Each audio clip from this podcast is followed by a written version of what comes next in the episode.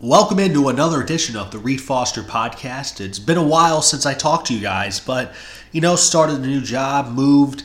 Um, has been I've been doing a lot of my Rich on Personality podcast that you can check out on this very feed that I do with my good buddy Andrew Graham.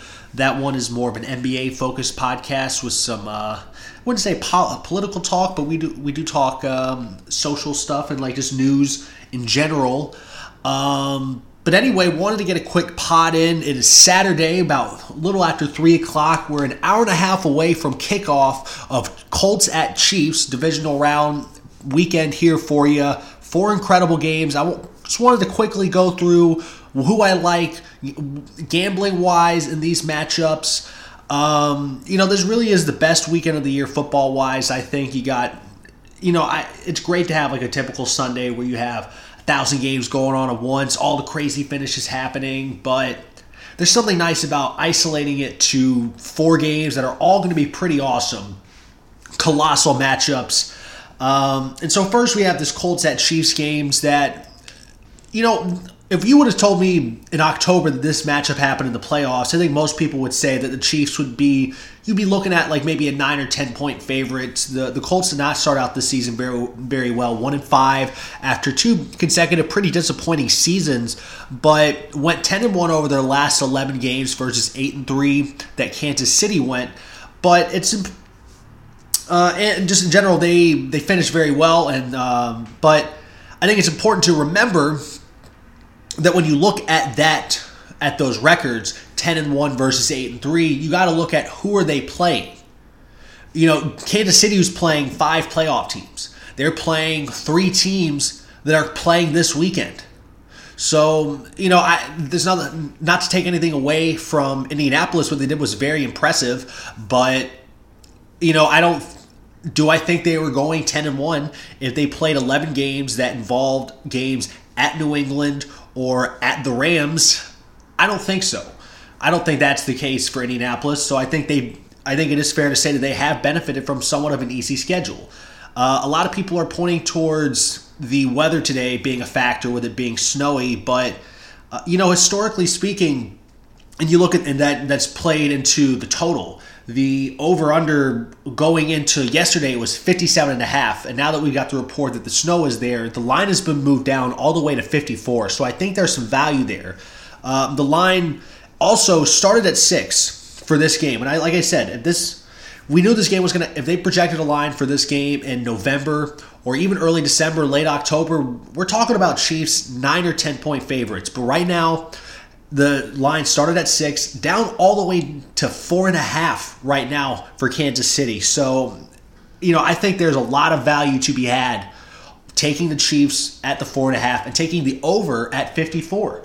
Uh, historically speaking, snow really doesn't have that much of an impact on offense. In fact, oftentimes you could argue that offenses benefit from snow because they don't have to react to where they're going. The offense knows where they're going pretty much at all times. The defenders are the ones that have to react. And when you're reacting, that's what's going to cause you to slip more than anything. Um, now, maybe if the ball starts to get a little bit slippery, we could see some fumbles, and obviously it's going to impact the field goal situation. But I don't think that the scoring should be affected much at all uh, by that. I think these are still two very high powered, two high powered offenses, and two defenses that are not great. Um, I know the Colts since like week seven or something lead the league in points scored, but not they have not faced any great offenses. I think Warren Sharp showed it like the the Colts have faced the easiest slate of offenses of any team of the last three seasons this year. You know that that's just the facts. And you go back. I went back and watched the uh, Week 16 game, Giants at Colts. The Colts pulled that game out of their ass the Giants, led by Eli Eli Manning, went up and down the field on them, and really could have done a lot more damage had they not just suffered some drops. Uh, and that's a Giants team that was not playing with Odell Beckham Jr. And this is the Chiefs team that was Sammy Watkins back, and you know no one's no one talked about that with the Chiefs not looking quite as impressive down the stretch. Sammy Watkins was out. Tyreek Hill was a little bit nicked up. Those guys are back healthy, and that's going to be key. Um, I just don't think that Indianapolis' defense has faced anything quite like what Patrick Mahomes and this Chiefs offense has done.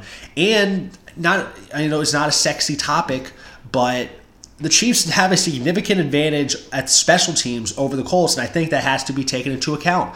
Um, if you're all if you're looking for some gambling stuff here, I also am a fan of taking the first half under 28. There's a lot of points.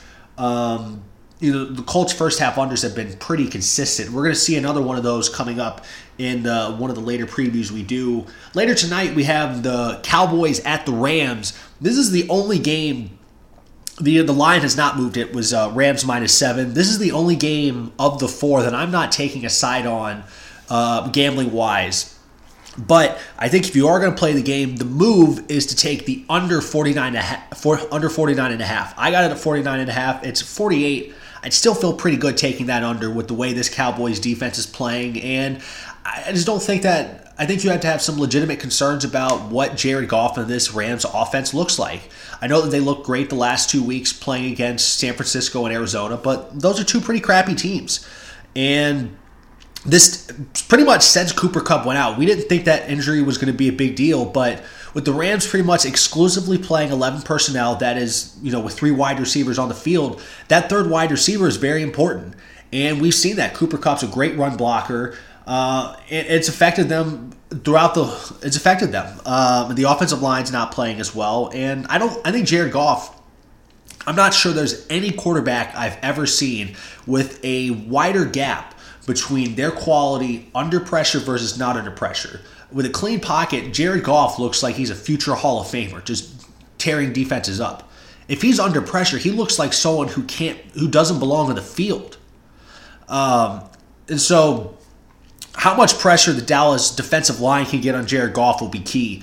Uh, I still don't know how if I trust the Cowboys to win a game against this level of Rams offense. I thought as dominant as the Cowboys looked last week in their surprising victory over the Seahawks, uh, you, you do wonder if the Seahawks have better play calling, do they win that game? Because it wasn't like their passing game lacked for success. They just, for whatever reason, decided not to pass the ball.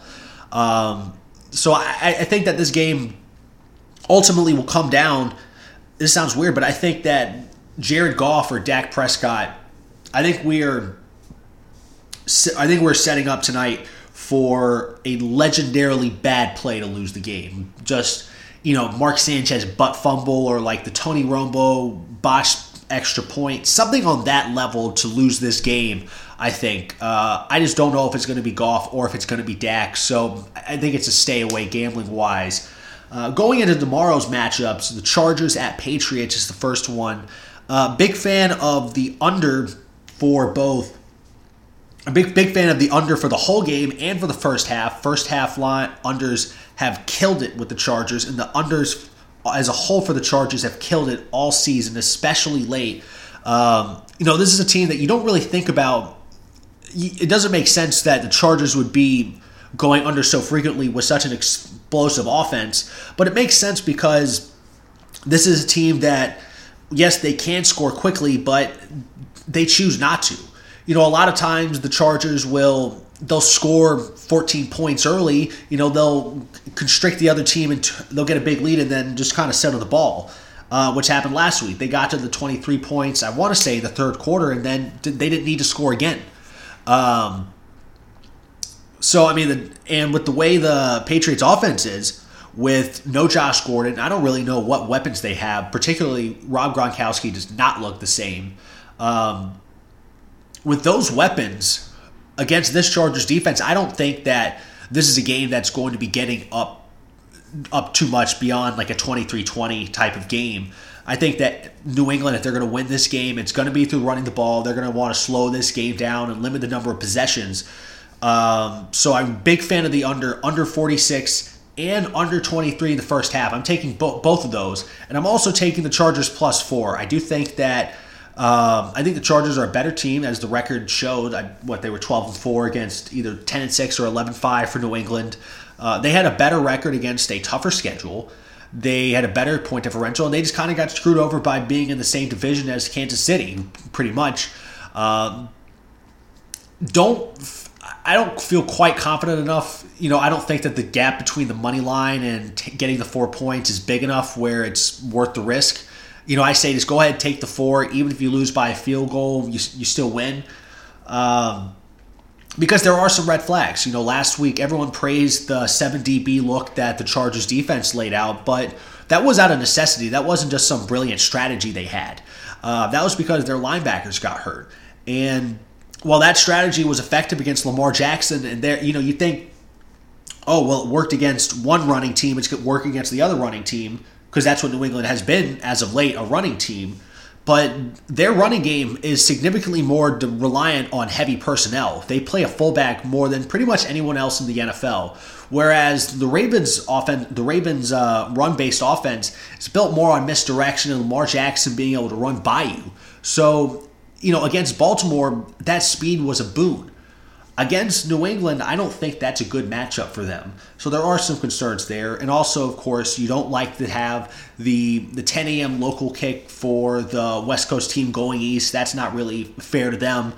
Um, so enough red flags where you want to say, eh, just just take the four points and give yourself a little bit of cushion, even if the odds, even if the payout's not quite as good on that one. Um, and you know, if you're doing that, uh, a big if you're going to do that, a big fan, like I said, a big fan of the under and a fan of the Chargers. If you want, you could tease the two, and then you would have to go. You could tease it up to where the Chargers could lose by ten points and you still cover, and they could score fifty points and you still cover. I think that's that's a nice little teaser. I think. Uh, I think yeah, and with the Chiefs too. I like Chiefs teasing Chiefs and teasing the over in that game um, if you're looking for some options. Uh, and then the last game we have on this slate tomorrow, 4:30, Eagles defending Super Bowl champions at the New Orleans Saints. Uh, a lot of people are going to be talking about the Big Dick Nick, the Nick Foles magic, but you go back and look at that Chicago game. The Bears outplayed Philadelphia. And what that game came down to was Chicago was 0 3 in the red zone, and Philadelphia was 2 3. They were able to get the touchdowns when the Bears weren't. And I don't think that's going to be an issue for the Saints because they were playing because you know Philadelphia is playing against Mitch Trubisky, not Drew Brees, and the concern for the Eagles' defense has been all year has been the secondary. Um, Mitch Trubisky was not really willing to take advantage of them deep until the fourth quarter, and when he did, he dominated them.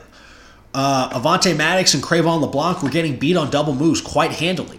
And I just am inclined to think that if Mitch Trubisky is going to be taking advantage of you over the top like that, Drew Brees certainly is going to, especially in the Superdome. Uh, and this was a matchup that, you know, was it, week 11? So that would be, you know, a little over a month ago. A little over a month ago, the Saints were 13 point favorites. And now they're 8 point favorites, despite beating the Eagles in that game 48 to 7.